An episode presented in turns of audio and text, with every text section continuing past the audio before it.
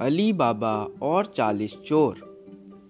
अली बाबा और कासिम दोनों भाई थे और फारस शहर में रहते थे। जब उनके पिता की तबीयत खराब हुई तो उन्होंने अपने दोनों बेटों को बुलाया और कहा, लगता है कि मेरा समय नज़दीक आ रहा है, अब मैं तुम दोनों को बराबर भाग में अपनी जायदाद दे देता, जिससे तुम अपने हिसाब से जो चाहे काम कर लेना।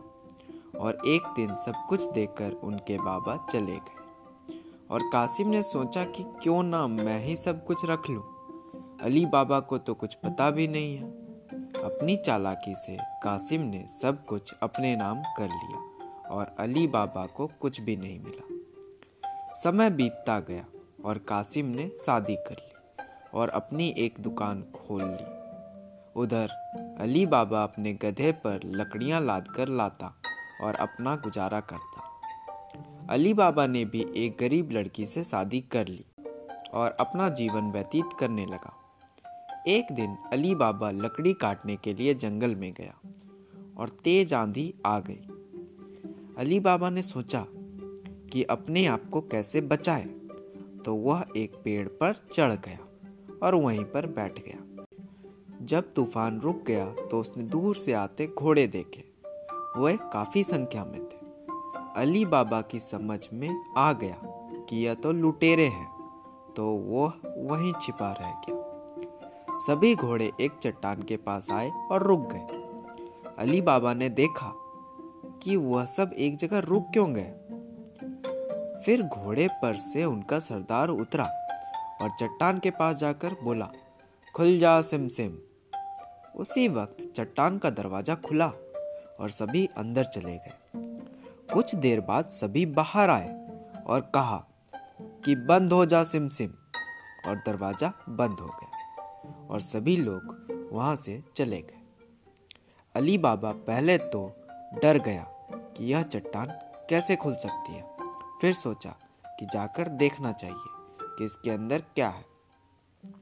फिर अली बाबा ने पास जाकर बोला, खुल जा सिम सिम, और दरवाजा खुल गया और अली बाबा अंदर चला गया। अंदर जाने पर अली बाबा ने देखा कि यहाँ पर तो सोना चांदी जेवर आदि भरा पड़ा है और देखकर ऐसा लगता है कि सब चोर अपनी लूट का माल यहीं पर रखते हैं।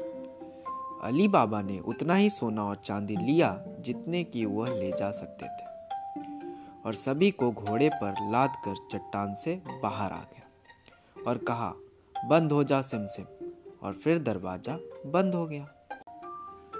अली बाबा घर आया और अपनी पत्नी को सोना चांदी दिखाया। उसकी पत्नी ने सोचा कि कहीं तुम चोरी करके तो नहीं लाए। इस पर सारा किस्सा अली बाबा ने सुनाया और कहा कि इसे तौल कर देखो यह कितना है, यहीं पर छुपा देंगे। उसकी पत्नी ने कहा कि ठीक, पर तौलने के लिए हमारे पास कुछ नहीं है। अली बाबा ने कहा कि तुम कासिम भाई के दुकान से तराजू ले आओ। अली बाबा की पत्नी तराजू लेने के लिए कासिम के घर गई, पर वहां पर कासिम नहीं था, उसकी पत्नी थी। अली बाबा की पत्नी ने तराजू मांगी तो कासिम की पत्नी ने सोचा कि इनके पास तो कुछ भी नहीं है जिसे ये तौले। इस पर कासिम की पत्नी ने तराजू के नीचे गोंद लगा दी, जिससे जो भी तोला जाएगा वह छिपकर साथ में आ जाएगा। अली बाबा की पत्नी तराजू लेकर आ गई और उन्होंने अशरफियाँ सोना चांदी सब तौल लिए। तौलने के बाद अली बाबा की पत्नी तराजू को वापस करने के लिए चली गई, पर तराजू के साथ एक अशरफी भी चिपक कर चली गई। तराजू को वापस करने के बाद वह घर आ गई।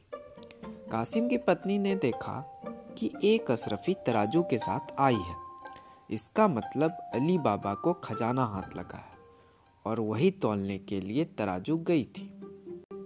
जब कासिम घर आया तो उसने उसे भी सारी बात बता दी कि अली बाबा के पास खजाना है। यह सुनते ही कासिम अली बाबा के घर गया और कहा कि कितना बड़ा खजाना हाथ लगा है। अली बाबा ने कहा कि कौन सा खजाना, मुझे नहीं पता। इस पर कासिम ने कहा कि तराजू के साथ जो अशरफी आई है वह यह है, और तुमने नहीं बताया तो मैं सारी बात कोतवाल को बता दूंगा और तुम्हें पकड़ लिया जाएगा, सोच लो क्या करना है। पकड़े जाने के डर से अली बाबा ने सारी बात अपने भाई को बता दी और उसकी बताई जगह पर कासिम जा पहुंचा। कासिम को लालच था तो उसने अपने साथ बहुत से गधे ले गए जिन पर लाद कर वह सारा सोना आदि ले आएगा। दरवाजे के पास जाकर बोला, खुल जा सिमसिम। दरवाजा खुल गया और कासिम अंदर चल गया। कासिम इतना सोना चांदी देखकर चौंक गया और वहीं पर सब कुछ उठाकर देखने लगा और मन ही मन सोचने लगा कि यह सब मेरा है, मैं सब कुछ यहाँ से ले जाऊंगा। कासिम ने सारा सोना आदि गधों पर लाद दिया और वहाँ से जाने के लिए तैयार हो गया। वह दरवाजे पे आकर मंत्र बोला पर दरवाजा खुल ही नहीं रहा था।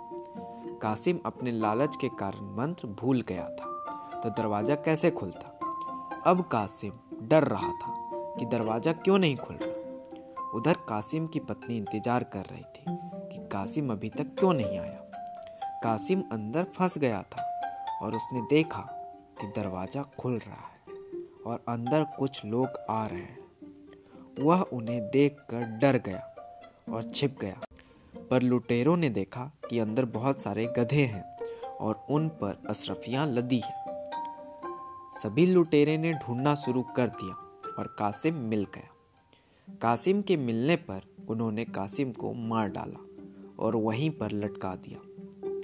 कासिम की पत्नी अली बाबा के घर गई और उसने बताया कि अभी तक कासिम नहीं आया है और अली बाबा को याद दिलाया कि वह चट्टान के पास गया है।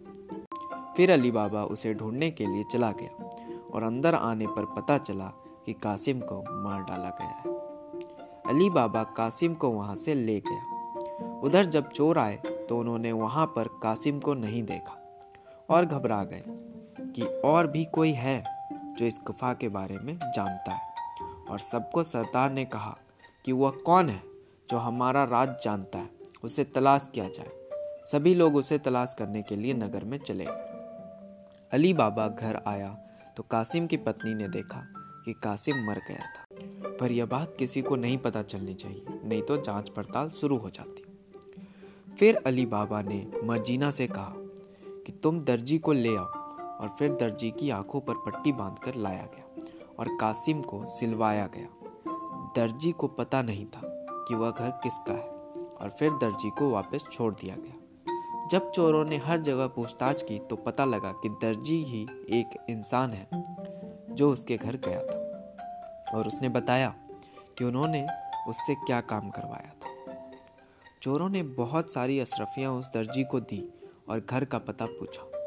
दर्जी ने कहा कि मेरी आंखों पर पट्टी बंधी हुई थी, मगर वह अपने पैरों की कदम से बता सकता है कि कौन सा घर हो सकता है। घर पता चलते ही उस चोर ने दरवाजे पर निशान लगा दिया। निशान लगाकर वह अपने सरदार के पास चला गया। जब यह निशान मर्जीना ने देखा तो वह समझ गई कि उस पर नज़र रखी जा रही है, सो वही निशान उसने सभी दरवाज़ों पर लगा दिया। जब सरदार को लाया गया तो उसने देखा कि सभी दरवाज़ों पर निशान लगे हुए हैं। अब सरदार ने एक योजना बनाई और सभी चोरों को घड़ों में भरकर नगर की ओर चल दिया और अपने आप को मुसाफिर बताया। अली बाबा के यहाँ पर उसने ठहरने की योजना बनाई और फिर अली बाबा ने उसका स्वागत किया। रात के समय जब तेल गर्म हो रहे थे तो मर्जीना तेल लेने के लिए गई तो उसने देखा कि सभी घड़ों में से आवाज़ आ रही है। अब मर्जीना समझ गई और उसने बहुत सारा तेल गर्म किया और सभी घड़ों में डाल दिया और सभी चोर मर गए। फिर जाकर अली बाबा को सारी बात बताई और कहा कि यह सब चोर मर गए हैं, अब इनका सरदार ही बचा है। और फिर अली बाबा ने सरदार को भी मार डाला। इस तरह सभी चोर और सरदार मारे गए। अली बाबा को जब भी ज़रूरत होती वह उस गुफा में आता और धन ले जाता। इस प्रकार अली बाबा का पूरा परिवार खुशी खुशी जीवन बिताने लगा। Thank you.